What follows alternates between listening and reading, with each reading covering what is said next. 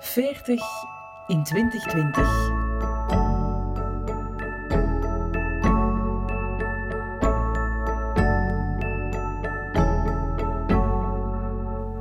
Ik ben Lotte, ik ben geboren in 1980, ik was dus 20 in 2000 en nu 40 in 2020. En toeval op niet, op mijn 40ste komen heel wat veranderingen in mijn leven samen. Ik ben recent getrouwd met Rachid, ik ben moeder geworden van Nizar, ik ben verhuisd naar Marrakesh en ik maak een carrière switch, want ik open een via-via reiscafé. Zou die 40 dan toch een soort mijlpaalleeftijd zijn? Dat is een vraag waarover ik in deze podcast babbel met mijn leeftijdsgenoten. Onze levensverhalen en onze dromen die zullen soms herkenbaar, soms inspirerend en vooral boeiend zijn. Dit is 40 in 2020.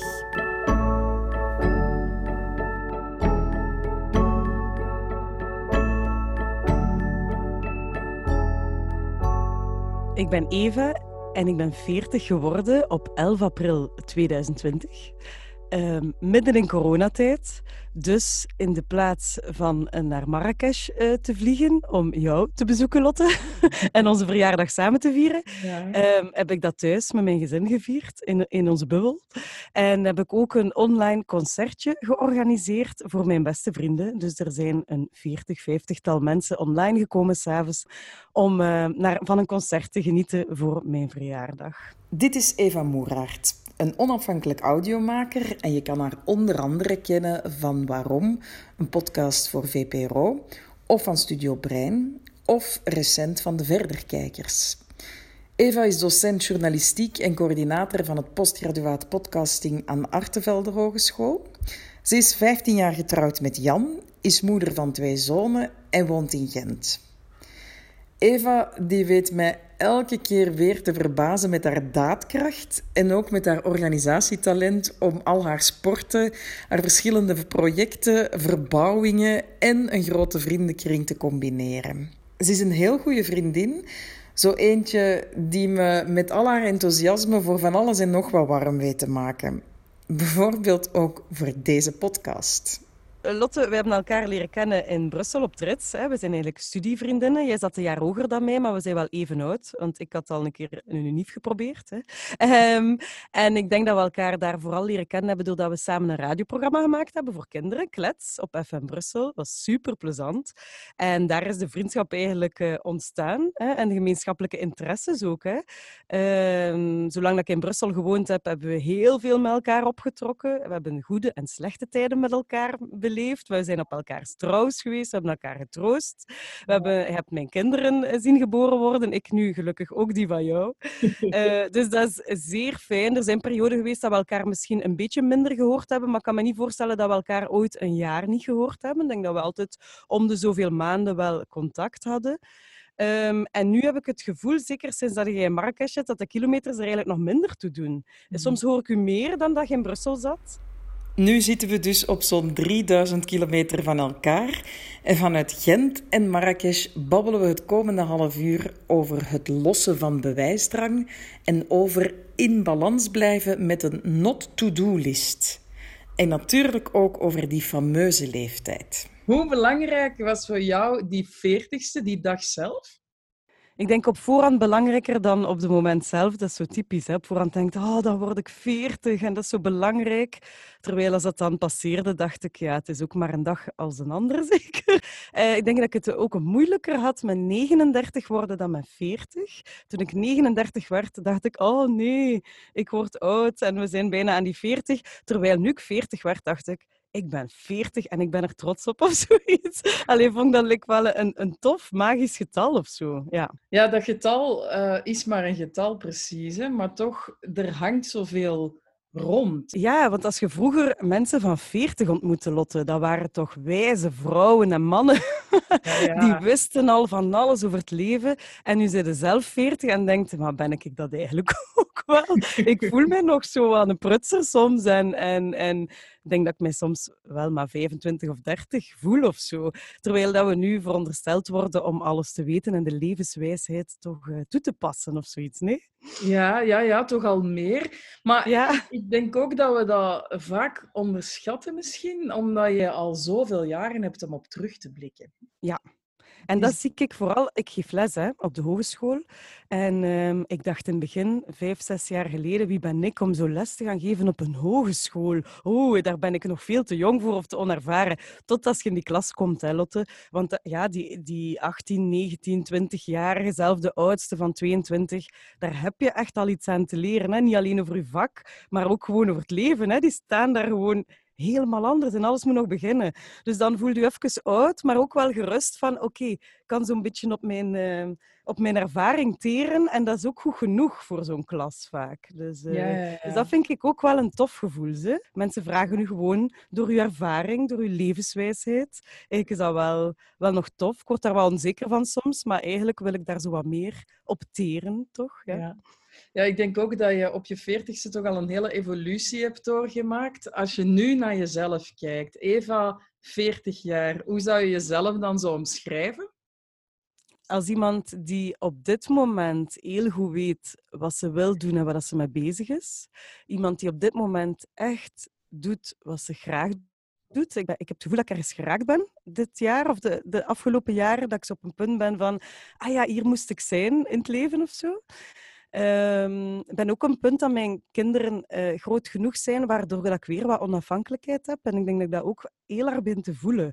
die kinderen kunnen een plan al wat trekken. Dus mijn sociaal leven is weer op peil of zoiets. En, en ook professioneel kan ik wat meer dingen doen, zonder dat ik constant aan die kleine kinderen uh, denk. Mhm.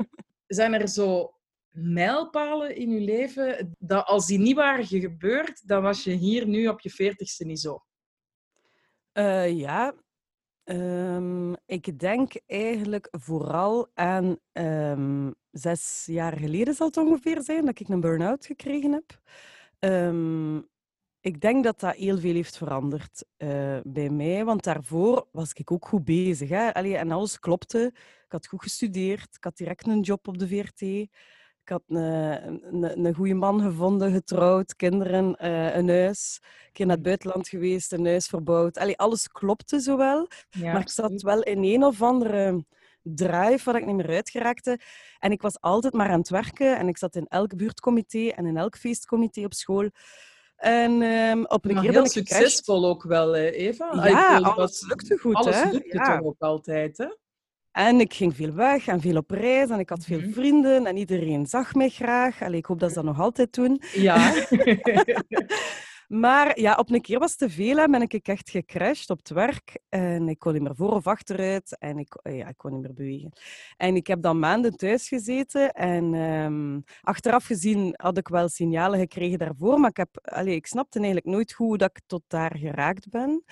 Uh, maar ja, als je dan maanden thuis zit, dan begin je daarover na te denken, ga je naar een psycholoog. En dan heb ik wel ontdekt dat ik veel te veel goed allee, wou doen voor anderen, denk ik, en wou pleasen en, en overal ja tegen zei. En dat waren wel allemaal leuke dingen, maar te veel leuke dingen is ook te veel eigenlijk. Hè? Plus dat ik ook wel voelde dat ik niet helemaal niet meer aan het doen was wat ik wou doen. En ik, ik herinner me één vraag, en misschien is dat een keerpunt, van de psycholoog. En die zei, Eva, wat wou je doen als je jouw diploma kreeg van het hoger onderwijs. Hè? Wat, wat, welke toekomst zag je dan voor jou? En dan zei ik, maar ja, ik wou documentairemaker worden, radiodocumentairemaker. Ja, en wat doe je nu, zegt ze. Ik zei, ja, ik zit op de redactie van een consumentenprogramma. Dat is allemaal oké. Het is nog een beetje radio, maar het is toch niet hetzelfde. Ik heb niet dezelfde flow daarin. Dat is een beetje een schakelken in mijn hoofd geweest. Vanaf dan ben ik beginnen denken, want zij zei, waarom doe je dat niet? En ik zei, ja, maar ja, dat wordt niet meer gemaakt in Vlaanderen. Maar eigenlijk was dat een dom antwoord, want ondertussen waren die podcasts er dan. Allee, zwart, ik denk dat dat een keerpunt geweest is waarop dat ik ben beginnen denken. En dat was dan op mijn 34ste of zo, van inderdaad, wat was mijn droom en, en, en kan ik die nog, nog nastreven. En kijk, zes jaar later doe ik hem gewoon. Hè. Is dat mijn job geworden. Dus dat één zinnetje, allee, ja, die crash en dan dat één zinnetje bij die psycholoog heeft veel gedaan. Heeft dat ook iets in gang gezet in uw persoonlijk leven? Want uw werk maakt natuurlijk een heel groot deel uit van uw dagelijkse activiteit en zo. Maar is dat ook veranderd in de relatie met, uh, met Jan, met jouw man? Ja. Of kinderen of uh, Absoluut. Maar het was dat ik niet door had toen, en dat is raar om daarop terug te kijken, hè, dat ik dat niet zag, is dat ik nooit rust had. Hè. En dat is iets ook dat een psycholoog dan zegt, wanneer kom jij tot rust? Zit jij soms een keer gewoon in je zetel? En dan zeg ik, ik zit ik nooit gewoon in een zetel. Ik ben altijd bezig. Ik was altijd van hier naar daar, van daar naar daar. Uh, dingen aan het doen. En dat heb ik wel beseft. En dat zou ik nu niet meer kunnen wegdenken uit mijn leven. Allee, dat is nu veel meer in balans, om het met zo'n wollig woord te zeggen. Ja, ik heb veel meer ontspanning en ben daar bewuster mee bezig. Hè. Het feit dat ik tegen u zeg van ik ga een week gaan wandelen in de bergen, dat was ik zes jaar geleden niet opgekomen. Ik heb de indruk, je zoekt je ontspanning in een activiteit of in iets doen nog altijd. Ja, maar ik, ja, en dat staat dan niet op Instagram. Ik, ik zit ook soms gewoon in de zetel. En ik lees ook een boekje. En ik sta erop dat ik mijn gazet elke dag lees. En dat, ik denk dat dat toch rustig genoeg is, Lotte. voilà, ziekenhuisseries kijken op woensdagavond. Dat is altijd een rustmoment. En ook naar de kinderen toe denk ik dat ik een rustigere mama ben. Uh, dat ik vroeger zo wat een ja, een onrustige vrouw wel altijd was. En ik denk dat veel mensen dat ook tof vonden aan mij.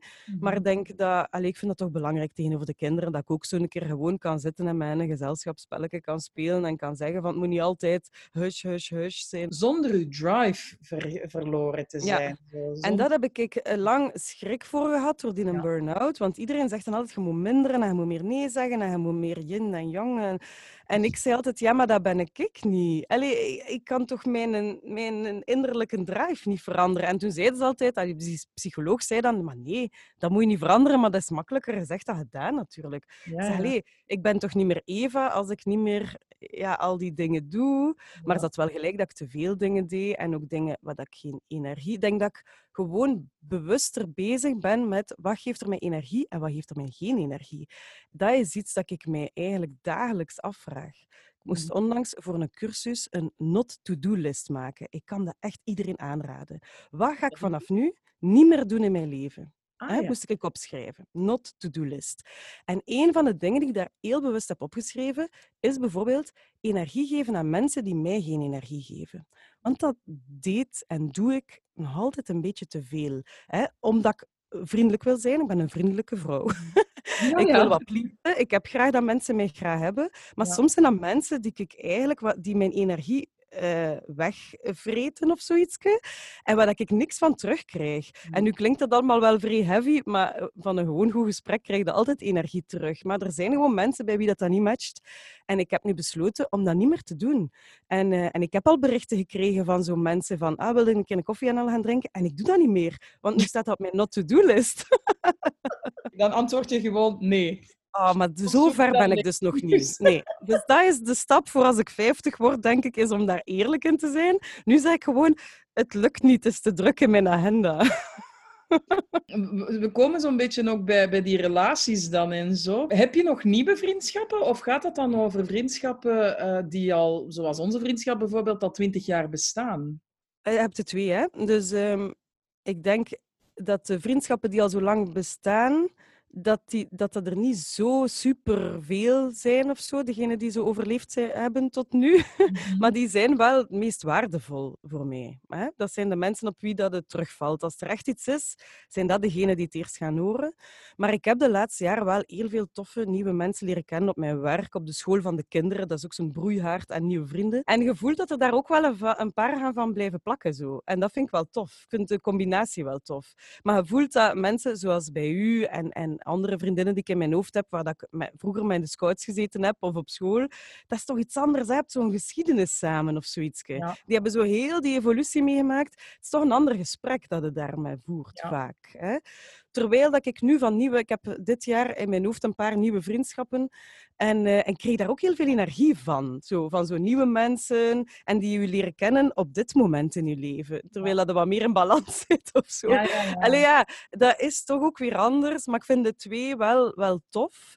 Ehm, maar ik heb mij ook al afgevraagd, moet ik zo mijn aantal vrienden afbakenen om in een tijd en mijn balans, maar daar ga ik niet mee beginnen. Dat, ik wil echt wel op dat gevoel afgaan en die energie. Hè? Maar er zijn zo van die mensen van wie dat ik dat echt niet heb, energie, en dat ik denk, ja nee, jij, ja, weet je, ik heb al geen tijd om al mijn goede vrienden te zien. Dan ga ik geen koffie gaan drinken met iemand ja, van wie dat ik niet wild word en dat ik denk, dat ik heel op mijn horloge zit te kijken. Dus dat ga ik nu echt niet meer doen. Voilà. U, u wees gewaarschuwd. Jij niet, Lotte. De mensen die luisteren, hè, de mensen die... Ja, ja. um, daarnet uh, wou je nog een, uh, een soort mijlpaal aanhalen, had ik de Ja, um, omdat, ja, ik wou dan toch zo die documentaire maken, maar we beginnen daaraan. En ik weet dat ik op een keer op internet dus een uh, um, reclame zag, denk ik, voor een, een meeting, uh, een internationale meeting van independent radio producers. Ik wist niet dat dat bestond. Hè. -hmm. en, uh, en dat was een andere podcastmaakster hier in Vlaanderen die dat organiseerde. En ik zag dat en dat begon te kriebelen in mijn buik. Maar ik voelde me super onzeker, want ik dacht, ik heb nog niks gemaakt. Hè. Mijn laatste documentaire was gemaakt toen dat we afstudeerde. Dus dat was toch ook alweer 15 jaar geleden. Hè? En ja, het betekent eigenlijk niks meer in dat landschap. En dan was er zo die meeting en dat was in Italië. En dat gingen allemaal podcastmakers zijn. Maar ik dacht, wie ben ik? En je moest zo'n inschrijvingsformulier. Allee, dat was maar zo'n selectie. Allee, ik heb me dan ingeschreven en ik was daarbij. Maar dat heeft mij enorm geïnspireerd. Want daar waren allemaal mensen die al in die podcastwereld zaten, die dingen maakten. Ik heb daar heel veel gehoord op vijf, zes dagen tijd. Heel veel podcaststukken gehoord van mensen, met mensen gepraat. En ik ben eigenlijk thuisgekomen en ik ben iets beginnen maken. Dus dat heeft mij een enorme boost gegeven. En ik denk, had ik dat niet gedaan, had ik die stap niet durven zetten, dat dat veel langer had geduurd. Uh, vooraleer dat ik nog een keer iets ging maken. Maar ik heb mij dan een micro gekocht en ik heb mijn eerste stukje gemaakt over uh, Herman Brood, waar dat ik dan met een wedstrijd had meegedaan. En Lotte, jij was mee, hè? Toen dat ik die wedstrijd gewonnen had. En dat was ja, een beetje onverwacht. Eigenlijk allemaal weten, ik had zoiets leuk gemaakt. Ik was dan bij de top 10 en dan opeens had ik die wedstrijd daar gewonnen in, in, in Amsterdam. Ja. En dat was toch, allee, ik kan wel zeggen dat dat toch echt een mijlpaal was. En ook voor mijn zelfvertrouwen, zo'n burn-out, dat doe je helemaal weer wankelen. En zo, ja, dat, die moment dacht ik, oké, okay, ik kan daar toch iets in betekenen. Ik kan dat nog, ik heb dat talent nog ergens zitten, ik moet daar iets mee doen. Dus en dan dat, heb je de ene na de andere prijs binnengerijfd, even. Dan kon de pret niet meer op. En nu heb ik de stress, omdat omdat mensen te veel van mij verwachten. Nu zit ik daarin. Oh. Ja. Maar aan de andere kant um, is het dat ook misschien een stukje nu op deze leeftijd, dat we ons een beetje bewust moeten zijn dat er dingen zijn waar dat we best wel fier op mogen zijn op ons veertigste? Ja, ik vind dat wel. Wat ik mijn eigen wens eigenlijk nu vanaf 40 is dat ik daar zo wat vertrouwen in heb. Dat ik goed ben in wat ik ben en dat ik niet meer daar onzeker over moet zijn. En dat het leuk is om nog nieuwe dingen te doen. Hè. Dat, dat ga ik niet uit de weg gaan, dat zal ik nooit uit de weg gaan. Maar ik kan wel al iets. Hè. En ik moet, die een bewijsdrang mag er wel wat af vanaf nu, denk ik. Ja. Um, en, en ik zei het daarnet, ik heb zo wat druk om, om te voldoen. En iedereen denkt nu, ja, het volgende dat Eva maakt moet fantastisch zijn. Ay, daar wil ik ook wel wat van af. Het mag, mag een keer een minder zijn en dan weer goed, maar het zal altijd wel goed genoeg zijn. Dat zinnetje, ja. hè. Goed genoeg. Dat staat uh, hier in het groot op mijn bord. Alles mag goed genoeg zijn. En dat is wat ik vanaf nu wel echt ja, dat, dat wil ik, echt wel meer gaan, uh, gaan, naar gaan leven. Zo. Want het is goed genoeg, ik kan het, ik moet mij niet meer heel tijd bewijzen. Dat is voor de die die nog geen veertig zijn, dat bewijzen. Hè? Lotte? is er een droom die je absoluut wil realiseren? Of iets dat je in de toekomst uh, voor jou ziet? Hmm, dat is een moeilijke. Uh, ik heb niet zo'n groot doel van daar wil ik nog naartoe, maar er zijn een paar kleine dingen dat ik soms denk van dat wil ik nog wel een keer doen. Uh, bijvoorbeeld een boek schrijven. Ik zou graag een keer een boek schrijven. Ik, weet, ik denk niet dat ik een roman wil schrijven. Um, ja, ik weet het nog niet. Dus wat, ik wil een keer een boek schrijven. Dat lijkt mij leuk. Het, het, het, misschien een te romantisch beeld van in een hutje in de Ardennen een maand een boek te gaan schrijven of zoiets. Wat. En dan op een podium staan is ook zoiets dat zo op mijn lijstje zou staan. Ik heb vroeger veel toneel gespeeld en ook wat gedanst. En dan zo van die optredens, daar kreeg ik een enorme kick van. Um, dus dat is wel iets dat ik al een tijdje denk van dat wil ik wel weer opnieuw doen, maar ik heb daar nu even ook geen tijd voor. Mm -hmm. uh, maar dan heb ik dat vorig jaar wel even gedaan met mijn podcast die ik dan op een podium gebracht heb als première. En dat was echt tof. En dat is iets dat ik denk van ja, dan moet ik wel uh, in de toekomst misschien moet ik een keer een voorstelling maken met audio. Allee, dat niet vanuit een podcast komt, maar moet ik een keer een voorstelling maken of zoiets. Ja. Dus dat is misschien iets dat er rapper komt dan in een boek. uh, maar dat, dat zijn zo twee dingen die ik nog een keer wil doen professioneel.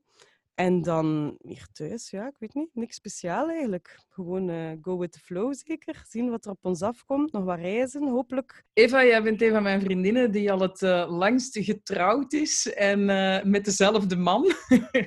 Ongelooflijk. Ik zie jullie als een heel tof, stabiel koppel. Maar hoe zie jij dat zelf? Wat dat denk ik belangrijk altijd bij ons geweest is, is de vrijheid die we elkaar geven. dus Jan vindt dat helemaal niet erg dat ik dan zo'n keer vijf dagen naar Italië ga met allemaal podcastmakers. Hè. Integendeel, hij stimuleert dat. Ik vind dat ook helemaal niet erg als Jan een keer vijf dagen gaat gaan kajakken op een of andere wildwaterrivier. Uh, en zo is het altijd al geweest. Hè. Van in het begin dat we samen waren, hebben we samen gereisd, maar hebben we ook elk apart gereisd. Um, dus, dus ik denk dat dat een belangrijke altijd geweest is. Hoe klein dat de kindjes ook waren, Jan heeft mij ook altijd wel die dingen allee, in vertrouwen laten doen. En ik heb, ben ook nooit de vrouw geweest die gedacht heeft van oh, mijn man is een week alleen thuis met de kinderen. Zo, allee, die kan dat gewoon. Hè. Die kan dat gewoon. Ja, voilà. ja. Uh, dus ik heb mij daar nooit voor moeten inhouden. Dus ik denk dat dat wel een, een reden is waarom dat, dat zo goed matcht, denk ik. Tussen ons alle twee. Mhm. We zijn ook eigenlijk alle twee niet jaloers. Dat is toch wel een belangrijke. Uh, maar we zijn samen natuurlijk ook wel veel geëvolueerd, denk ik. Hè? Want ja, ik ben van mijn 23 samen met Jan, ben er 40. Dan, heb je, dan eigenlijk vormde toch een deel van je karakter samen. Hè? Of groeide toch zo'n beetje naar elkaar toe, denk ik. Allee, ik denk dat dat helemaal anders is als op je veertigste niemand nieuw tegenkomt. Ja, ja, ja. En wat ik daarnet ook zei, onze kinderen zijn groter. Hè? Nu, en daar ben ik heel blij voor dat wij uh, zonder nadenken heel vroeg aan kinderen begonnen zijn. Dat zonder nadenken is belangrijk, want ik wist eigenlijk niet wat ik aan begon.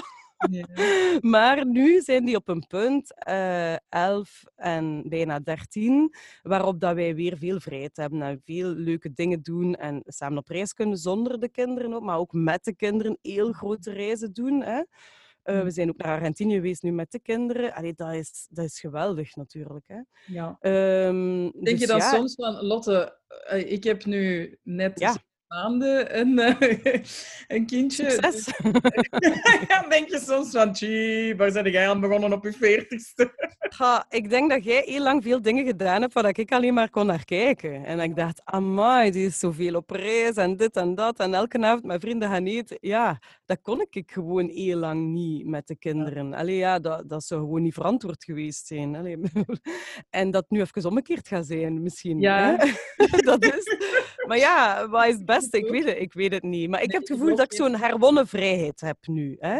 En, en met Jan ook, dat we zo als koppel ook weer zo wat meer aandacht voor elkaar. Allee, we hebben dat eigenlijk ook nooit verloren. Ik denk dat dat ook een belangrijke was. We mhm. zijn wel altijd blijven samen dingen doen en gaan eten en een keer een weekendje. Allee, ik denk dat we nooit zo het koppel geweest zijn dat alleen voor de kinderen aan het zorgen was. Ja, binnen vijf jaar is Ramon de deur uit, hè Lotte? dan, dan start ik hier aan de lagere school. voilà, voilà.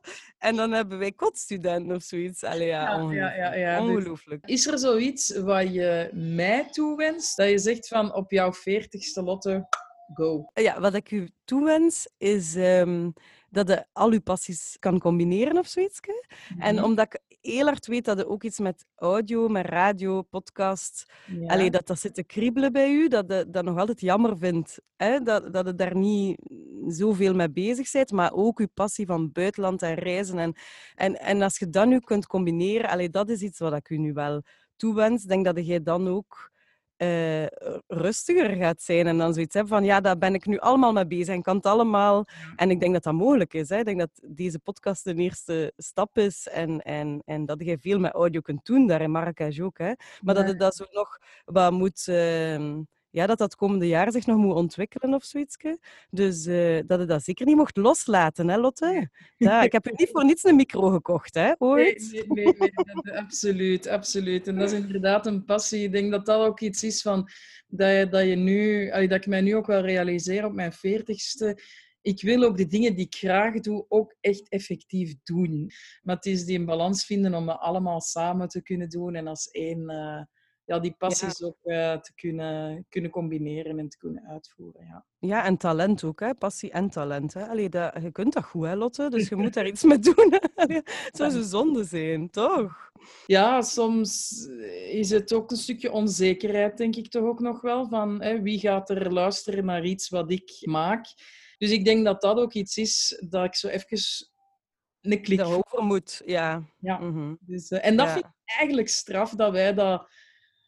Allee, ik zeg nu wij, maar ja, ik herken dat Ja, ook ja. in jouw verhaal, dat, dat we dat als veertiger nog altijd hebben. Oh, dat is echt Dat erg we eigenlijk, hè. Ja, Allee, ja, maar ik hoop dat dat niet volledig weggaat ook, hè, de onzekerheid. Allee, dat maakt toch dat je over iets goed nadenkt en dat... eh, ja, anders wordt het daar zo wat arrogant door of Ja, ja, ja, zoiets. Dat willen we toch ook niet worden, arrogantie mag zeker niet zijn. maar wel zelfvertrouwen is inderdaad. Ja, ja, ja. Maar wat ik nog wil zeggen is dat wij toch wel ook een job hebben, allee, als ik dan heb over radio maken of uw blog of zo, waarin dat we ons wel wat kwetsbaar opstellen hè? en dat we ons tonen aan de wereld, dus dat je ook wat meer kritiek over u kunt krijgen. Dat is niet altijd zo gemakkelijk, vind ik. Ja. En ik heb me dat ook al afgevraagd, van waarom doe ik dat nu telkens weer? Want dat, ik vind dat kritiek nog altijd hard kan binnenkomen. Ik heb heel graag feedback, maar ik vind dat wel een verschil. Als ik iets maak en ik stuur dat naar jou of zo om te luisteren en wat vind je ervan, dat kan ik allemaal heel goed tegen. Maar als het echt kritiek is op iets, dan, dan doet dat nog altijd wel vrij veel pijn, omdat daar je hart en je ziel hebt ingestoken, toch? Ja. Dus soms denk ik, waarom doe ik mijn eigen dat aan? Ik kan ook gewoon fulltime gaan lesgeven. Dat zou even goed zijn. Hè? Ik, ik moet Ja. die dingen niet maken, maar er is toch zo'n drang om iets te creëren of zoiets.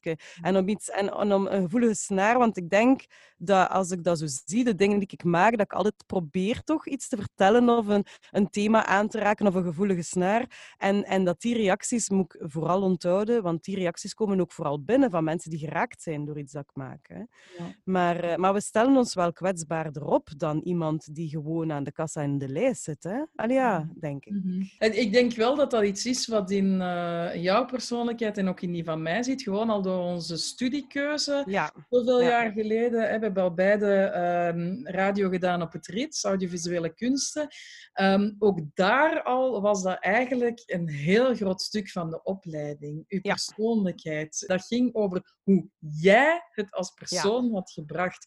En ik denk dat daar wel voor mij een hele grote basis is gelegd. Ehm, met, eh, met over mezelf na te denken of te weten van oké, dat zo ben ik. En daar ook iets mee te doen. En ergens vind ik dat dan wel straf dat we daar nu, jaren later, nog altijd aan verder werken eigenlijk. ja absoluut. Het is een, een never-ending story, hè? toch? Nee. Ja. Absoluut. Mhm. Eva, ehm, Ja. ik ben heel blij dat wij samen 40 zijn. ik ook. Ehm, ik eh, vind 40 in 2020 bijzonder boeiend. En eh, ik ben heel blij dat je er eh, met mij hebt over gebabbeld. Graag gedaan.